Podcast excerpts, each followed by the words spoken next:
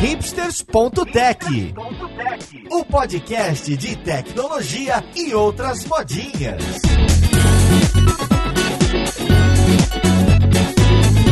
Olá, caríssimo ouvinte, seja muito bem-vindo a mais um episódio do seu podcast favorito. Meu nome é Paulo Silveira, esse aqui é o hipsters.tech e hoje a gente vai falar de planos de saúde, tecnologia e como que código, programação e informática estão atacando esses problemas para colaborar com a saúde do povo brasileiro. Então vamos lá podcast ver com quem que a gente vai conversar.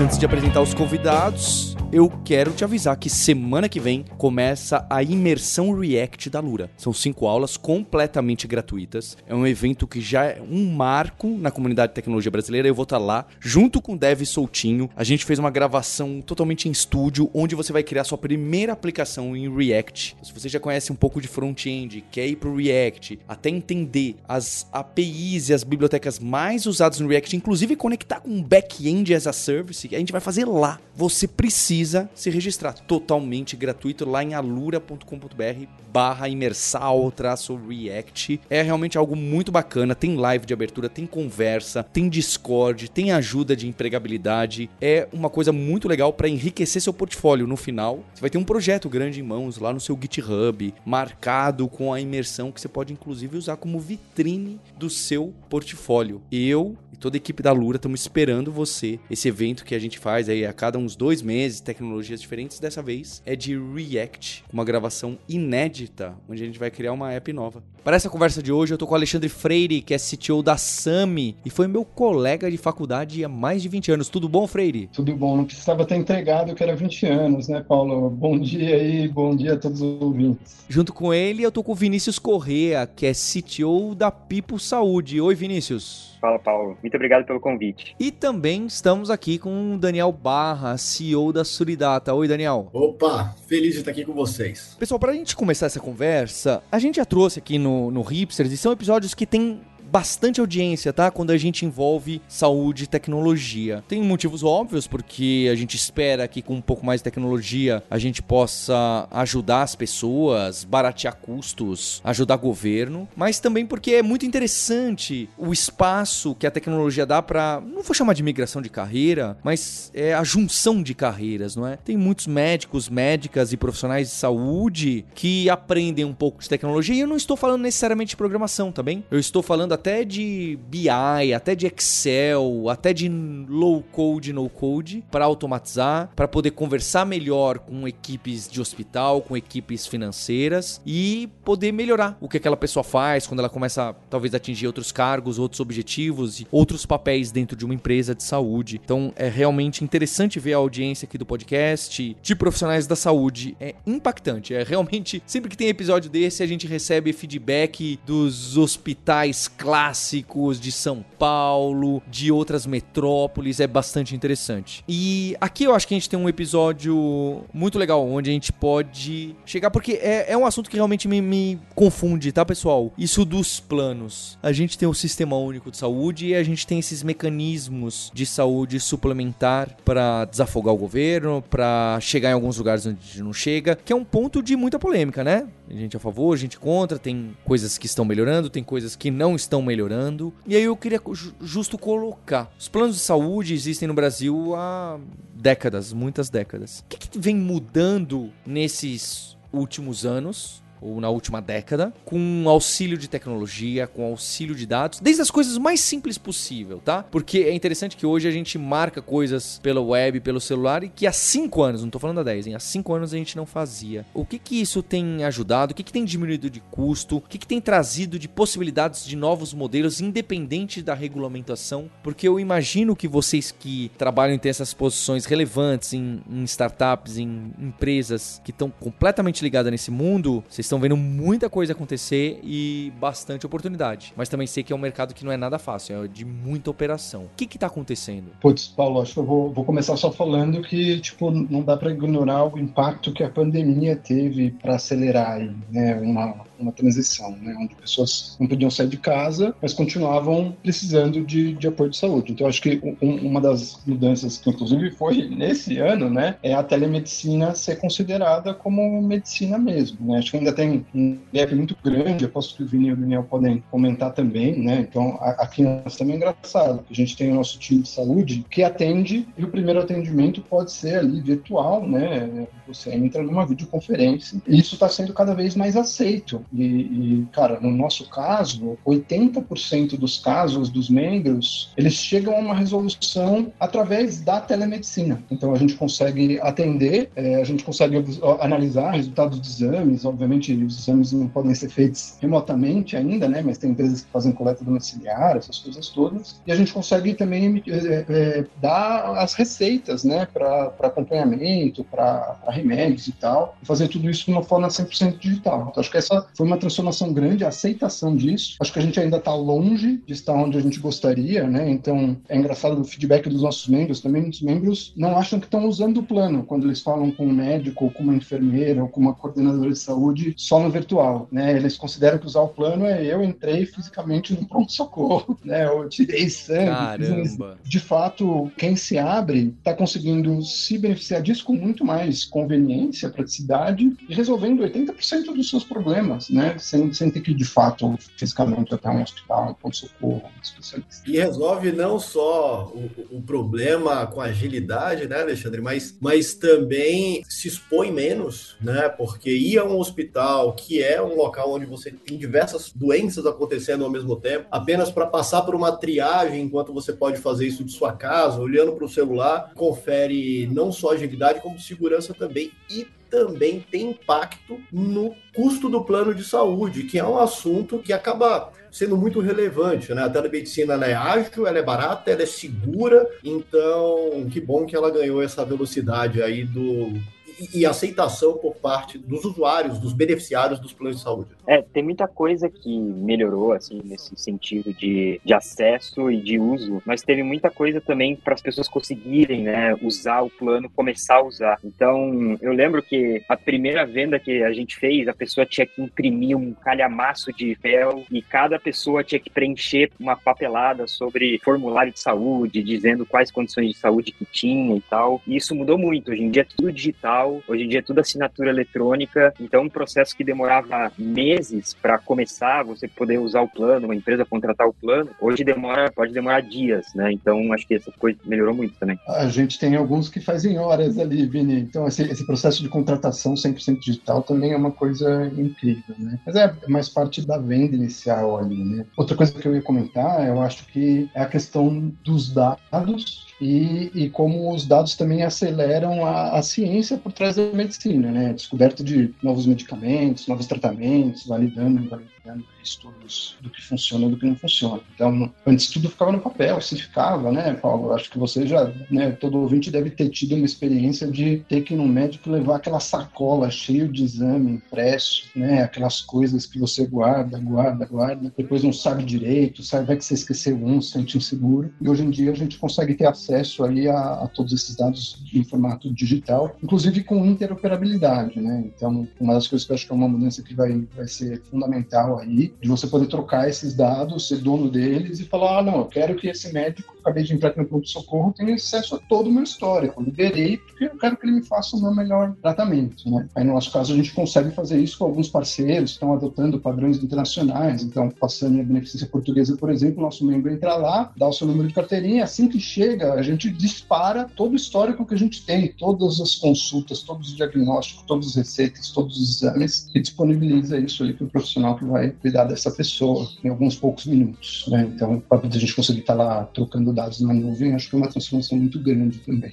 E Freire, esse tipo de abordagem que agora é, a gente tem algum tipo de controle sobre os próprios dados nossos de saúde, etc., vão impactar o quê? Porque o que eu quero entender é, a tecnologia está ajudando ser mais eficiente o profissional de saúde, também isso ajuda de alguma forma a reduzir custos para o paciente final e até o repasse para o paciente final, para o governo, etc. Isso é, a gente ter disponível esse histórico na hora que chega ali um, um pedido, um, consulta nova, é só algo. Entendi, eu quero saber, na prática. Um exame duas vezes ali você não precisar, entendeu? Tipo, imagina a experiência alguns anos atrás, onde tipo, o médico novo vai pedir aquela batelada de coisa, pô, mas eu fiz três meses atrás, tem aqui, ah, mas não sei, não vi. Então tem, tem uma parte aí de, de eficiência, de praticidade e economia. É, e não sei, do primeiro que você falou de deixar mais fácil para o profissional, também não, não, não, não, acho que a gente está lá, tá, Paulo? Acho que os profissionais de saúde que estão ouvindo aí, eles vão, eles sabem o quão frágil ainda são as ferramentas de software disponibilidade né, à disposição deles para trabalhar, e muitos não, não, conseguem confiar também 100% ali, né? Sei lá, eu, eu conheço aí players de mercado que os médicos são forçados a usar dois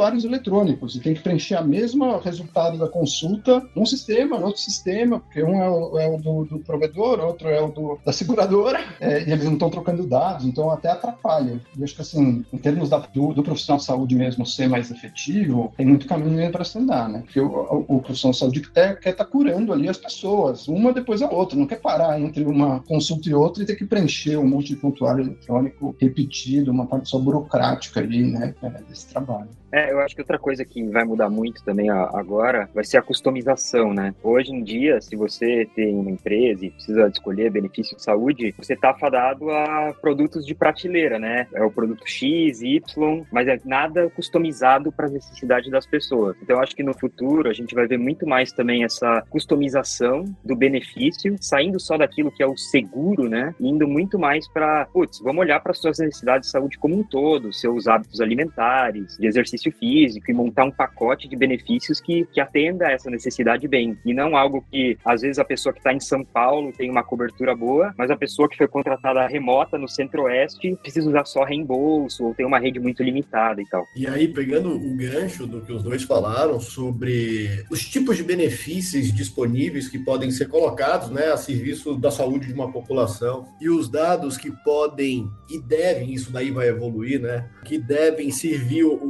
profissional de saúde de um histórico do paciente para conseguir encurtar o tratamento, é, a gente vai ter impacto em custo e isso acaba voltando para o beneficiário, né, para o paciente. Ele nem sabe disso. Né? Muitas vezes o, o, beneficiário ele tem um plano de saúde que é pago pela empresa onde ele trabalha. E como é que funciona né, o custo do plano de saúde? Porque no final das contas, o olhar financeiro do plano de saúde é muito relevante. Né? A gente queria poder falar só de saúde, saúde, saúde o tempo inteiro, aumentar a saúde populacional, mas o que para os executivos no corredor da empresa é também o tópico financeiro, né? Então, quando a população usa o plano de saúde de uma forma não eficiente, e aí a gente volta a falar, por exemplo, ele vai em três pronto-socorros antes de avançar, pulando a clínica, enfim, ele está somando um custo ali desnecessário e lá no final do ano o plano de saúde vai pode ser reajustado no índice que supera a inflação. Poxa, como é que a gente consegue é, contribuir para que o uso da população, de todos os beneficiários, seja mais eficiente? Né? E quando a gente fala eficiente, é contemplando aumento de saúde com um custo adequado, com dados. Então, os dados no local central de todo todos esses acontecimentos podem sugerir para uma determinada população, como o Vinícius falou, quais os benefícios podem ser sugeridos para aquela população. Né? Como o Freire falou, poxa, para um determinado atendimento, qual é talvez a jornada de paciente que melhor se encaixe para aquela busca de diagnóstico. Então, os dados no meio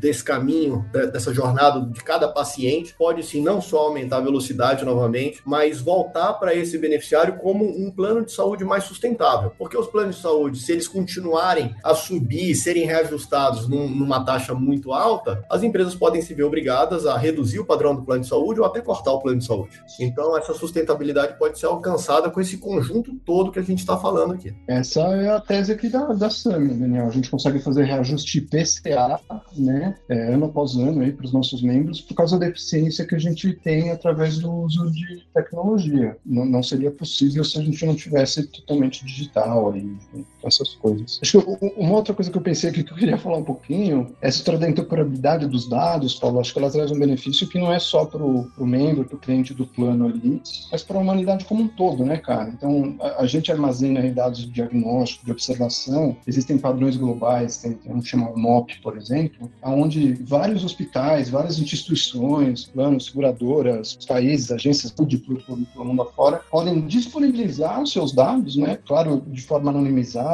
né? Você falou um pouco daquela história do, do quanto hoje a gente tem controle, acho que graças ao LGPD a gente tem, sim, né? E aí as instituições que fazem estudos conseguem rodar é, as suas pesquisas em cima desses dados, né? E aí a gente pode descobrir se será que o remédio X causa câncer é, e a gente estava usando nesse diagnóstico, será que esse outro é mais eficiente ali, né? É, então tem, tem todo aí um, um, conjunto de padrões abertos e software open source, né? Que, que consegue rodar esse tipo de pesquisa e ajudar para o avanço da ciência, da medicina para a humanidade e é um negócio que o mundo financeiro aqui no Brasil viveu muito, né? Hoje em dia, se você está conectado no, na API lá do Banco Central, você tem acesso ao sistema financeiro como um todo. A saúde a gente ainda não tem isso, então a gente gasta muita energia aqui na PIP, por exemplo, fazendo integração com vários parceiros de saúde. E cada um tem seus processos, cada um tem a sua tecnologia, tem seu formato, e isso faz a gente gastar uma energia tremenda construindo ferramentas que garantem coisas que a gente já fez para a operadora A fazer para B, para C e assim por diante. Seria muito legal ver, e eu acho que a gente vai ver isso no futuro, empresas conseguindo trabalhar num ambiente mega integrado em que o seu maior foco é entregar valor para quem você está servindo, ao invés de lidar com todas essas complexidades do sistema de saúde. É, Vinícius, isso deve acontecer é,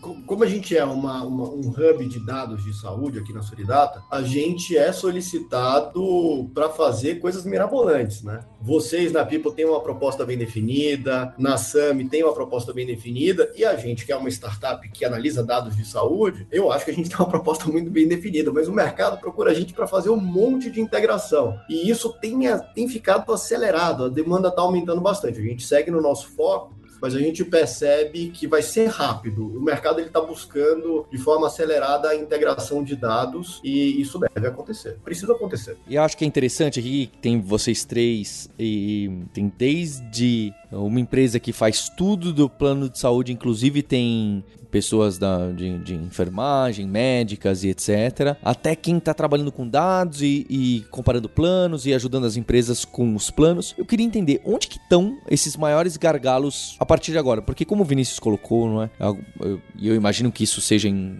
muitos lugares, que dá para você se plugar em muita coisa que o governo tem é, feito, o sistema de saúde tem feito aí há décadas, né? Tem melhorado. Onde que estão os outros pontos de melhoria que estão nascendo, estão aparecendo? Que vocês falam, pô, a gente está esperando isso acontecer, a gente está esperando o mercado amadurecer aqui, a gente está esperando os hospitais fazerem isso, a gente está aguardando a tecnologia evoluir por aqui, que isso com certeza vai dar mais acesso à saúde para as pessoas. Tem alguns pontos assim? Ah, tem com certeza, tá? O que a Sami, aí, aí o Freire vai falar um pouco bem melhor na sequência é o que a Sami, como operadora, vem buscando fazer. Existem outros players no mercado que estão fazendo, mas ainda são ações que não se conversam. O que eles estão tentando fazer é ter uma leitura completa da jornada do paciente, ter esse histórico disponível para que os médicos tenham agilidade. Então veja que isso está fluindo ali dentro daquele ecossistema, daquela empresa, e a gente acredita muito que esses dados, em algum momento, eles vão circular por todos os hospitais, por todos os planos de saúde, para que aí sim a gente veja o histórico do beneficiário em primeiro lugar e todo mundo pronto para servir o tratamento de cada uma dessas pessoas a partir de dados. Essa falta de conexão, ela vai permitir um avanço muito grande dos tratamentos e da economia que pode ser gerada pelo, pela assertividade desses tratamentos. Putz, é, eu acho que é bem por aí, né? Na verdade, o que a gente gostaria de olhar não só os, os, os dados de saúde, né? Mas acho que como o Vini também falou da, da, personalização, né? O ideal é que você não fique doente e tenha que usar o plano de saúde. Vai ser muito melhor para mim e para você. Então, a gente gostaria de poder acompanhar toda uma questão de bem-estar aí também, né? Complementar essa visão da saúde como algo muito mais holístico. Então, se eu, se eu percebo ali, caramba, olha, tô vendo aqui os soldados do iFood,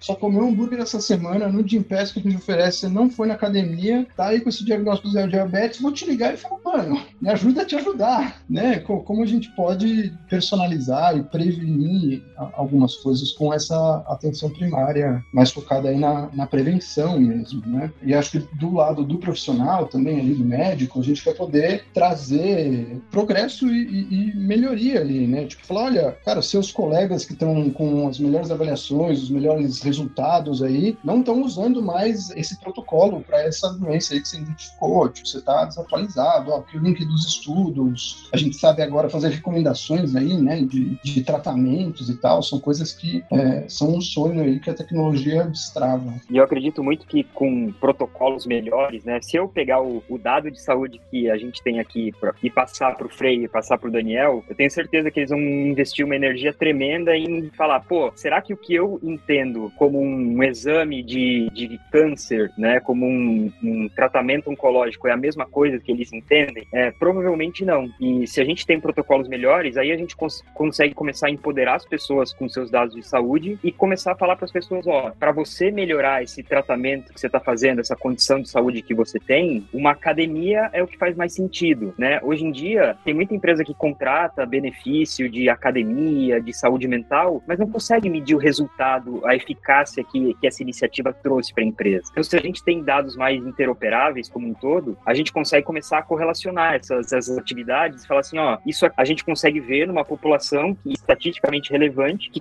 trouxe benefício aplicar esse tipo de iniciativa, esse tipo de processo de saúde nessa população e realmente faz efeito. E aí isso começa a virar não só um conhecimento que uma empresa específica tem, mas um conhecimento de indústria como um todo, né? E aí a gente está falando de muito valor sendo gerado para as pessoas. Antigamente, as, as corretoras comumente contratavam então, grupo de, de corrida, a massagem de sexta-feira para o escritório. Isso daí era bem recebido, claro. É, isso daí certamente tinha impacto para um, um pedaço da população mas não necessariamente era o problema a ser priorizado para aquela população, né? E uma coisa que eu vejo vocês fazendo, Vinícius, vocês da Pipo, é vocês tentando entender as populações, né? Para sugerir os benefícios mais relevantes para cada uma, né? Aqui na Suridata, a gente trabalha ao lado de dezenas de corretoras que pedem para que a gente. Bom, a gente faz esse trabalho de análise de dados das populações, né? Trabalho de risco populacional, e uma das primeiras saídas é entender quais são os principais problemas é, macro da população, para que a partir daí eles tenham um raio-x e consigam direcionar esses benefícios que são tidos como acessórios, mas que têm um impacto muito poderoso no dia a dia da população, né? Que é entender, poxa, a população ela precisa, antes de falar do médico da família, essa população ela precisa de um cuidado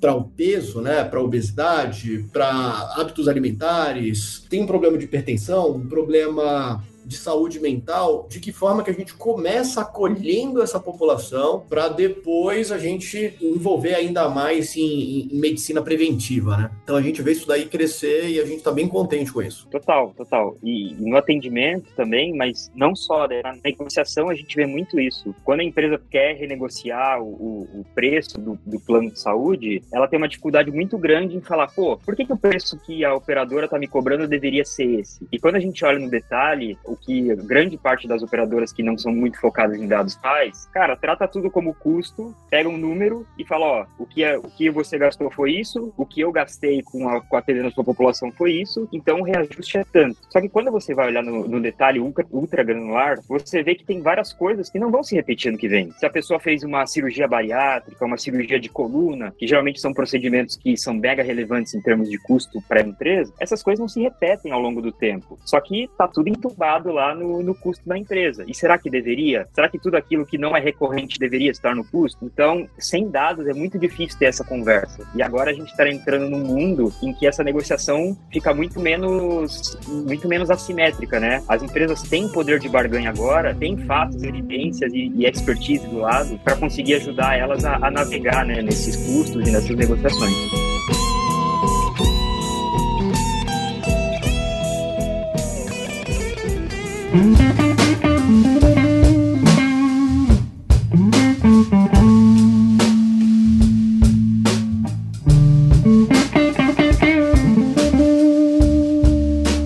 A gente está falando aqui, né, bastante desses dados, dessas informações, e aí eu queria saber um pouco o que, que vocês usam, né? Porque aqui também tem a audiência sempre quer, ouvinte, a ouvinte sempre quer saber, pô, mas legal, então para eu trabalhar com dados e tecnologia e saúde, integrar todas essas coisas, que é uma lambança, né? Porque é, é muito grande, é muito gigante esses sistemas. É, o que, que vocês usam aí? Não só porque aqui a gente está falando de três empresas diferentes, então a stack, as tecnologias são diferentes, eu, eu gostaria de saber, mas eu queria saber também o que, que é, é, são os padrões do mercado que vocês consomem dos planos de saúde, dos hospitais, do Bacen que vocês citaram, é, o que, que é usado, o que, que tem de API, o que, que as pessoas pessoas, qual que é a língua franca entre vocês quando vão trocar alguma coisa ou reclamar de alguma coisa, né? Que é, o, é a gente gosta mais. A reguladora é a ANS, Paulo Bacen é do, do, Banco Central, né? Do... Perfeito. Cara, eu acho que assim, em termos de interoperabilidade, né? Troca de dados entre agentes aí, tem esse padrão internacional que chama FIRE. Acho que essa é a língua franca aí de eu poder mandar observações clínicas para lá e para cá e tal. Né? É, em termos da, da stack mais específica lá na, na SAM, a gente usa JavaScript, é, tanto no back-end quanto no front-end. É, tem uma plataforma de dados, está estruturada em cima ali da, da AWS, com umas camadas de ingestão, anonimiza, anonimização ali, né, dos, dos, dados que a gente usa. E um, um dos standards aí, um, um, grande player no mercado é o MVSOL. Então, troca de, de eventos sinistros, assim, com, com as operadoras. Esse é o RP que a gente usa ali e recebe de muitos parceiros é, essas observações aí de sinistro também, né, nessa plataforma. Freire, só para eu entender, alguns desses pontos são mais gerais e muita gente usa, outros são só você aí na SAM, é isso? É, sim, sim. Esse ERP, o, o MVSOL, ele é bem standard de mercado. Do nosso lado, existe muito pouco padrão que a gente consegue reaproveitar de um parceiro para o outro, né? Porque a gente se pluga nas operadoras, mas cada operadora tem um processo, tem uma que tem um FTP, que a gente troca arquivo, tem, a, tem outra que realmente soltou uma API agora, e a gente foi a primeira empresa a conseguir integrar com essa API, que é uma API REST e tal, que é um negócio mais moderno. E, e, tem outras que a gente faz crawler mesmo. Então, vai simulando, entra no portal do corretor, vai, tipo, simulando o que, que clicar no botão faz, copia essas chamadas HTTP e tenta reproduzir ela num back-end. É um negócio bem rudimentar, mas é o que a gente precisa fazer, é como a gente começa a construir algum tipo de automação, né? Em termos de stack, aqui a gente usa Clojure no back-end e no front-end. E como a gente era uma startup com muito pouca gente no começo, a gente queria sempre manter as muretas baixas, né? Então, ter uma linguagem só para você conseguir colocar, é, desde, tipo, ah, vou colocar um, fiz meu back-end aqui, mas eu preciso colocar um botão num front para sair a feature. A gente queria que, a, que uma linguagem nova não precisasse ser aprendida, né? Então, a nossa escolha aqui de, de Clojure tem muito a ver com isso. E hoje em dia, Clojure permeia a nossa stack toda, a não ser dados, né? Porque dados tem um conjunto de ferramentas bem específico e, e tem funcionado muito bem para a gente, porque a gente consegue fazer algumas bibliotecas que, que são compartilhadas entre back-end, front-end. Então, todos os contratos, né? Putz, eu estou no front, preciso fazer uma chamada HTTP para o back-end. Os contratos estão numa lib que os dois serviços importam, tanto front quanto back. Então, isso mantém ali as muretas baixas, mantém as pessoas com aquele sentimento de que existem poucos silos, né, entre uma plataforma e outra. Bom, eu vou tentar representar bem o pessoal de tecnologia. Eu sou só o cara do administrativo, né? Mas uma coisa que eu sei é que a gente quebra muita pedra, tá? Os dados a gente. O que, que a gente faz? A gente recebe os dados das diversas operadoras e seguradoras, para a partir daí a gente fazer a análise de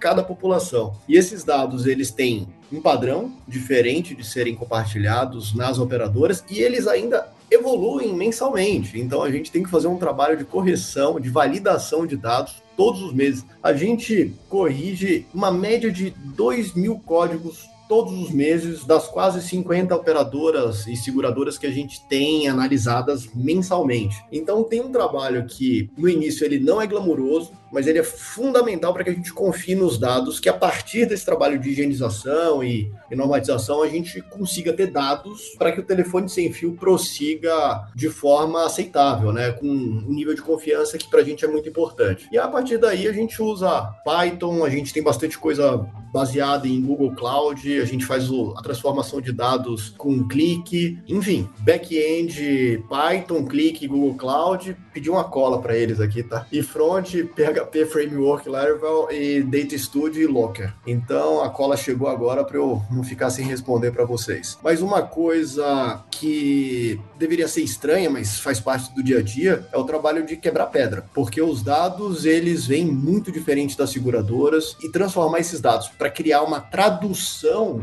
isso daí é algo que tem que fazer parte do início do trabalho e é muito difícil. Menos glamuroso, mas é muito difícil. Daniel, você tem esse ponto que você trouxe aí de dados que precisam ser mudado. É, você pode dar um exemplo só do que, que, é o tipo de informação que vem muito errada, que eu imagino que é zero proposital, né? Ou muito diferente, certo? Porque cada hospital, cada plano, cada seguradora, cada sistema de saúde, às vezes fala que esse é um exame tal, mas é um outro. No outro lugar é, é falado de outra forma. É até o próprio eu brinco, não é? Você vai em cargos, você vai em empresas de tecnologia e tem ali gerente de produto, tem dev sênior, tem tech lead. Em cada empresa, essa pessoa faz uma coisa completamente completamente diferente e não se conversam, tem nomes de profissões diferentes. Então, o, o que, que isso quer dizer em saúde? O que, que acontece? Não, eu vou acrescentar um cargo que você não falou aí, que é o espírito de porco. Porque o que a gente acha é que dentro das seguradoras, no momento de gerar a base, existe uma licença poética para evoluir os códigos de uma forma que assusta a gente. O que, que, eu quero dizer, né?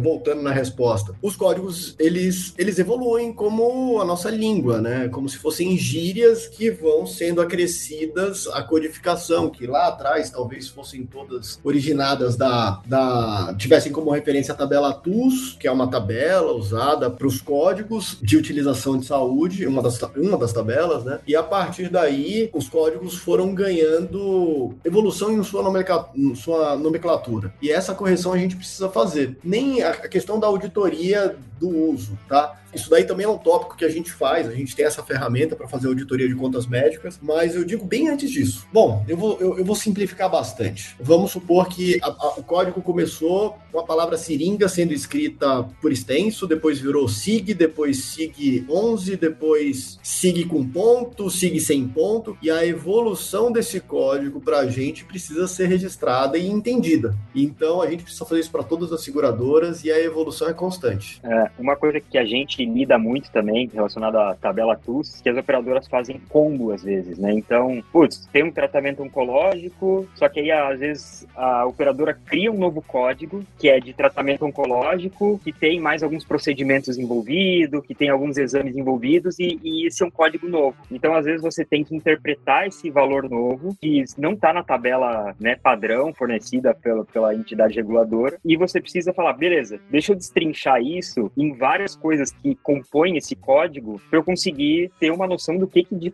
de que procedimento está sendo falado aqui. A gente lida bastante com isso ali no nosso time de saúde, por também estar tá lidando com várias operadoras, né? E cada uma, que nem o Daniel falou, tem a sua licença poética para inventar esses códigos. É, a gente tem dentro da área de saúde vários profissionais que são enfermeiros auditores, enfermeiras auditoras, e uma parte da jornada, todos os meses, uma parte do, do, do, do fluxo, um pedacinho do processo, é validar os códigos que a gente recebe de todas essas 50, cerca de 50 operadoras e seguradoras. Tem, tem muito padrão, Paulo. Acho que é uma das coisas que complica, né? Então, eu já tinha falado lá do OMOP, que é um padrão internacional de observações médicas. O TUS, que o Vini falou, é a terminologia unificada da saúde complementar. Então, são as nomenclaturas aí ligadas aos procedimentos médicos. Quando você recebe uma receita para um exame e tal, o pessoal coloca ali o, o, código. E tem também o código CID, que é o, é o do diagnóstico, né? Então, o que, que o médico achou. E acho que uma questão é, esse código CID ele tem centenas de anos, a medicina que inventou padronização de dados e tal. Mas a gente ainda tem o um problema do input, né? Então, sei lá, a gente vê muito, muito player aí que a maioria dos, das coisas vem ali com, com a versão genérica do código, entendeu? Consulta simples o pessoal não, não, se dá o trabalho de classificar o dado. E aí a gente perde muito. Sem contar essa parte dos códigos, eh,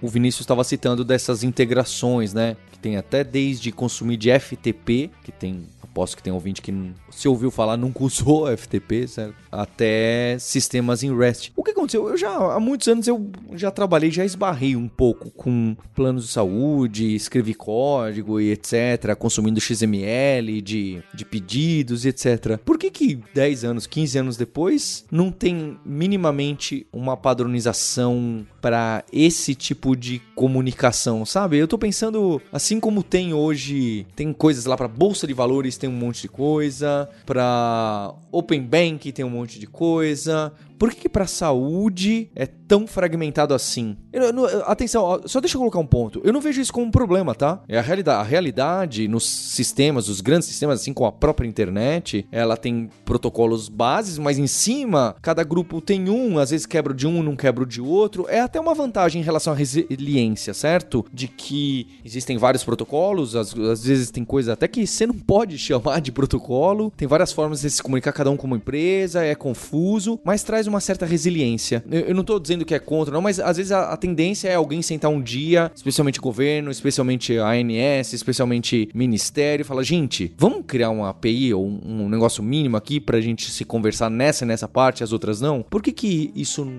não anda tão bem assim? Ou andou e o pessoal não adotou? O que, que acontece? A, a minha visão é que não teve uma necessidade ainda forte o suficiente que levasse as empresas a se organizarem ou o regulador a, a se organizar, né? É, quando a gente olha, por exemplo, pô, por que, que isso existe para o mundo financeiro? E assim, o Brasil é mega avançado nisso, no ponto financeiro. A hiperinflação explica muito, né? A gente passou por um período em que dinheiro, tipo, mudava de valor todo dia, o regulador sentia que ele não tinha controle sobre aquilo que estava acontecendo e precisava de mecanismos para organizar a casa. E aí que foram criados todos esses padrões e tal. Por mais que, assim, os custos é, em saúde evoluem bastante, mas não é uma casa que estava tão organizada, talvez, como estava na época da hiperinflação do Brasil, que foi onde surgiu todo esse ferramental. Talvez a gente está sofrendo aí por aquela morte por um, por um milhão de cortes de papel, né? Ou o sapo da, do caldeirão, é, mas eu sinto que está na hora, assim, que tá chegando insustentável, a gente vai é, precisar se organizar para criar padrões melhores e tal, e vai e, e evitar viver o que, o que o mundo financeiro viveu no Brasil aqui nos anos 90. Acho que não, também tem essa falta de incentivo, Paulo, alinhar esses incentivos, né? Tipo, dá trabalho fazer isso, dá trabalho digitalizar, dá trabalho trocar dados, dá trabalho manter as coisas consistentes, né? É para que que eu vou me dar esse trabalho? Tem, tem operadores e seguradoras aí que a seguradora simplesmente paga a conta e depois tem um processo de auditoria manual para rever a conta, tanto e tanto. A gente quis meio que desbravar essa seara porque a gente, pô, tá querendo cuidar do membro, você foi para o pronto-socorro ontem, eu quero saber o que aconteceu para você. No dia seguinte eu quero te ligar, eu tenho meu time de saúde ali, se importa de fato contigo, né? Então a gente tem esse incentivo e a gente tem essa visão. É, eu concordo com o Vinícius que parece que essa dor não foi necessária para que houvesse uma movimentação conjunta. As operadoras seguem, as operadoras, né, as seguradoras seguem vendendo o plano de saúde, as pessoas seguem utilizando e de alguma forma entende-se que dá para seguir dessa forma. Então, a dor tem que ser muito grande para unir todos esses players do mercado. E a agência talvez, né, a Agência Nacional de Saúde, a ANS, talvez não tenha tido essa provocação na força que precisaria para provocar essa união aí. É, mas tem, tem papos aí, né, de Open Health, o pessoal se, se espelha um pouco no Open Banking. Então, se o regulador chegar e falar faz, aí tem todo mundo um incentivo alinhado e vai acontecer, né?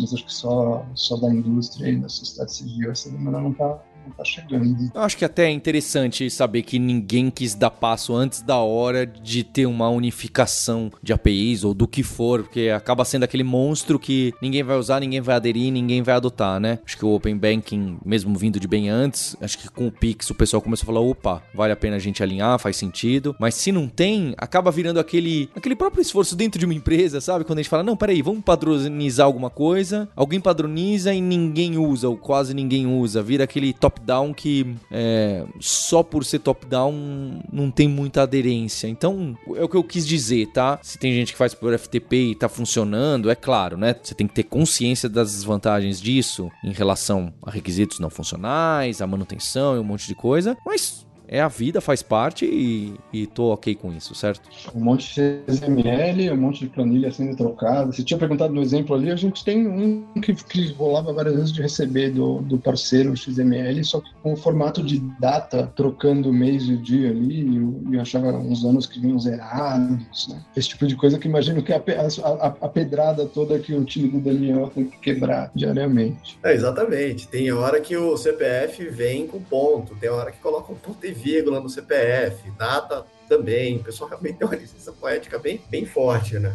E também não colocaria é, toda a responsabilidade no regulador. Acho que uma iniciativa top-down ajudaria muito todo mundo a se mexer, mas eu sei que, pô, a ANS tem várias preocupações com o rol de procedimento, com portabilidade de plano, então dá para ver algumas coisas de, da galera se mexendo, mas talvez não no sentido de revolucionar a maneira com que a indústria de saúde funciona, né? Acho que uma das, das coisas que gente vê muito são esses passos incrementais até a gente virar uma, uma indústria um pouco mais madura, um pouco mais padronizada. É, continuando aqui na, na, na brincadeira da bola de cristal, a gente tem, né, no contexto a gente tem operadoras e seguradoras muito grandes, né, que funcionam e seguem o barco, assim como os grandes bancos, né, e algumas operadoras surgindo com uma abordagem diferente, colocando o paciente no centro e usando tecnologia e buscando tomar decisões baseadas em dados. Só que essas operadoras elas ainda são pequenas perto das grandes seguradoras que todo mundo conhece, aquelas grandes marcas. Né?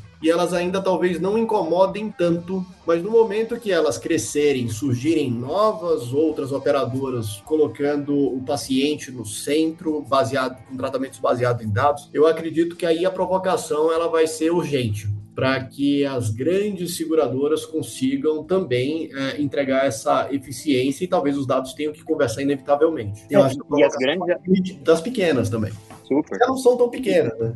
E, e, e, as grandes, elas têm poder de barganha, né? Elas podem chegar para os pequenos e falar, ó, esse é o meu processo, integra aí você, quando estiver pronto, me avisa. Então, acho que quem tem muito mais incentivo de quero ficar cortando pedra toda vez, é, são os pequenos. Tipo, eu quero um negócio em que eu consiga trabalhar sem precisar de, de apoio de um monte de gente, sem precisar aprender o mesmo processo 20 vezes, e eu quero estabelecer protocolos e tal. Então, acho que vai muito de, de, de nós aqui, né, de empresas como a gente também começar a propor essas mudanças também, implementar algumas coisas e montar cases, sair na porta dos grandes e falar, ó como isso aumentou a eficiência. E aí eu acho que a gente tem como indústria começa a se mexer um pouquinho mais. E eu queria saber a visão de futuro de vocês, então, eu perguntei do que vocês estavam esperando, mas eu queria entender se existe algo muito maior acontecendo do tipo, o que serão planos no futuro? Se a gente vai, parece que vai adotar alguma dessas coisas, desses mecanismos que existem na Europa ou até nos Estados Unidos, que é mal falado falado, sei lá, todo mundo reclama, sejam mecanismos de coparticipação mais agressivos, sejam movimentos de, de alguma outra forma, ou até mesmo as OS, né, que são muito fortes no Brasil e fazem uma ajuda forte para o Sistema Único de Saúde,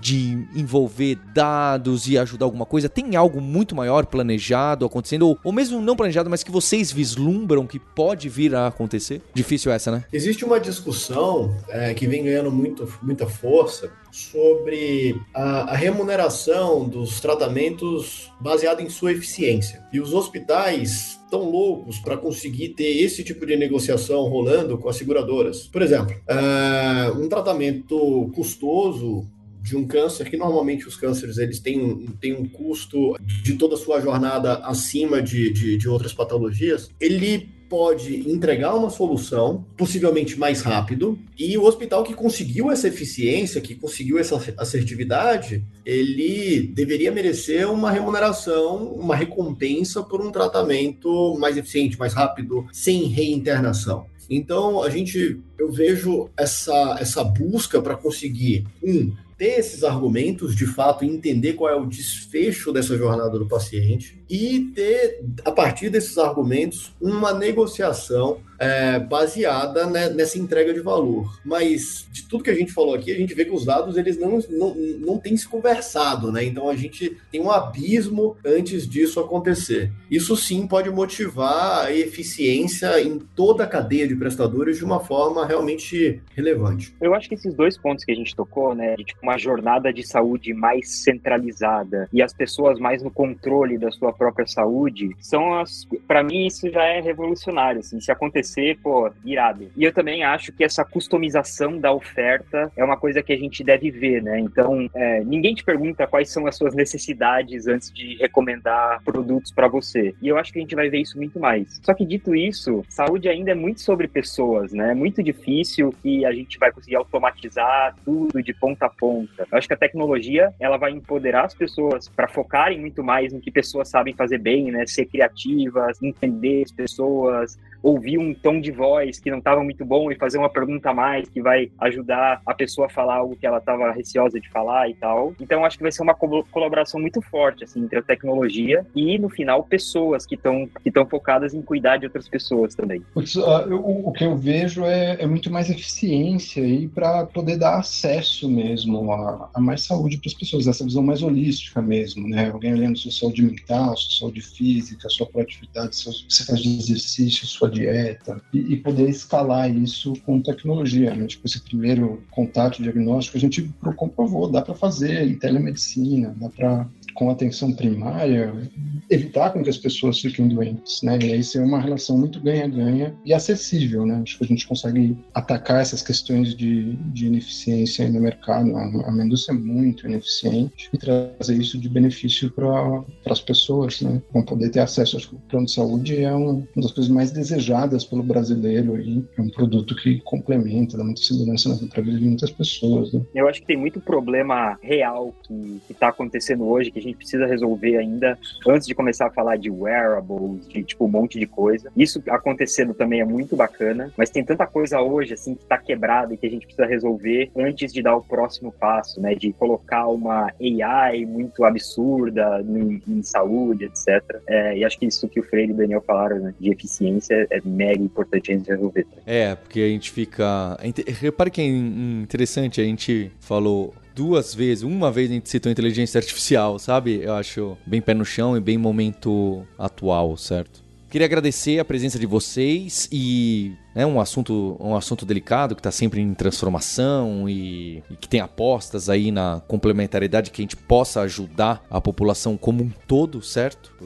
Nós, nós aqui inclusive, né, pessoas privilegiadas, temos soluções muito mais rebuscadas e conseguimos solucionar diversos problemas de uma maneira bem mais fácil. Eu espero que as soluções que vocês trabalham, que eu trabalho e que outras pessoas trabalham possam vir a garantir de uma forma cada vez mais equitária, igualitária a saúde saúde para todos e a todas. Sei que é, as palavras são fáceis de dizer, certo? E sei que todos vocês aqui estão alinhados comigo, mas é, vamos tentar ver o que acontece aí nos próximos passos, nos próximos anos, que eu acho que é, é fundamental pra gente. Eu vou deixar o link também das empresas de vocês e eu queria agradecer não só a Solidata, Pipo e a Sami, como também a você ouvinte pelo download, pela audiência, pelos comentários e por a gente sempre trazer aqui, né, fazer esse cross, pessoas aqui que trabalham com tecnologia e com saúde, cada vez mais. A gente vê é o que na Lura a gente fala muito do T e esse multidisciplinar. Depois que você acaba ganhando uma especialização, você sente já a necessidade de ter outras disciplinas e atacar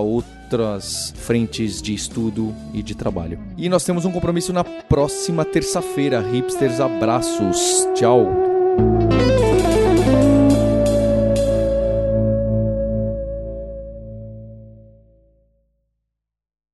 E se você gosta do hipsters.tech, eu queria lembrar que a Lura não patrocina e não cria apenas o Hipsters. É, tem diversos canais de YouTube, podcasts, que a gente participa lá diretamente. A gente está lá no Jovem Nerd, a gente está no Nerdologia, a gente está no Ciência Todo Dia, no Manual do Mundo, a gente está em diversos podcasts e YouTubes de tecnologia. A gente está com o The Champs, com o Mário Soutinho, com um monte de gente, com o Peixe Babel. Então, se você entrar em alura.com.br barra luraverso, você vai ver todo esse universo de influenciadores e influenciadoras de tecnologia que a gente tem muito orgulho de apoiar e mostrar o que, que a gente está fazendo aí, o que, que é o nosso trabalho e que nosso objetivo realmente tem um compromisso com a comunidade e do crescimento da ciência, da tecnologia e do estudo com a comunidade brasileira. Então, vai lá conhecer um pouco mais desse trabalho nosso. Você ouviu o hipsters.tech. Produção e oferecimento alura.com.br. Mergulhe em tecnologia. Edição Radiofobia Podcast e Multimídia.